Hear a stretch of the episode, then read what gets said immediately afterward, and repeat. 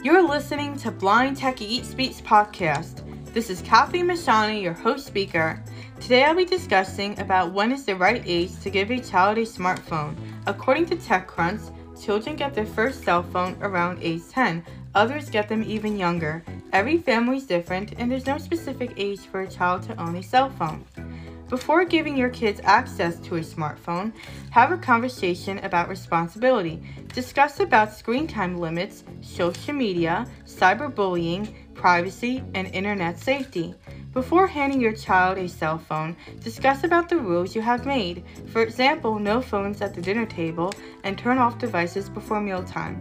According to Business Insider, in 2017, a social media pledge called Wait Until 8th encourages parents to not buy smartphones until their kids' last year of middle school. The hope is by the time kids enter their last year of middle school, they will be able to handle the positive and negative effects of the internet and social media. I got my first cell phone at age 10. It was a flip phone, so I'll be able to stay in touch with my family while at camp. In 8th grade, I was surprised to receive my first iPhone. Don't forget to tune in next Sunday for a new episode.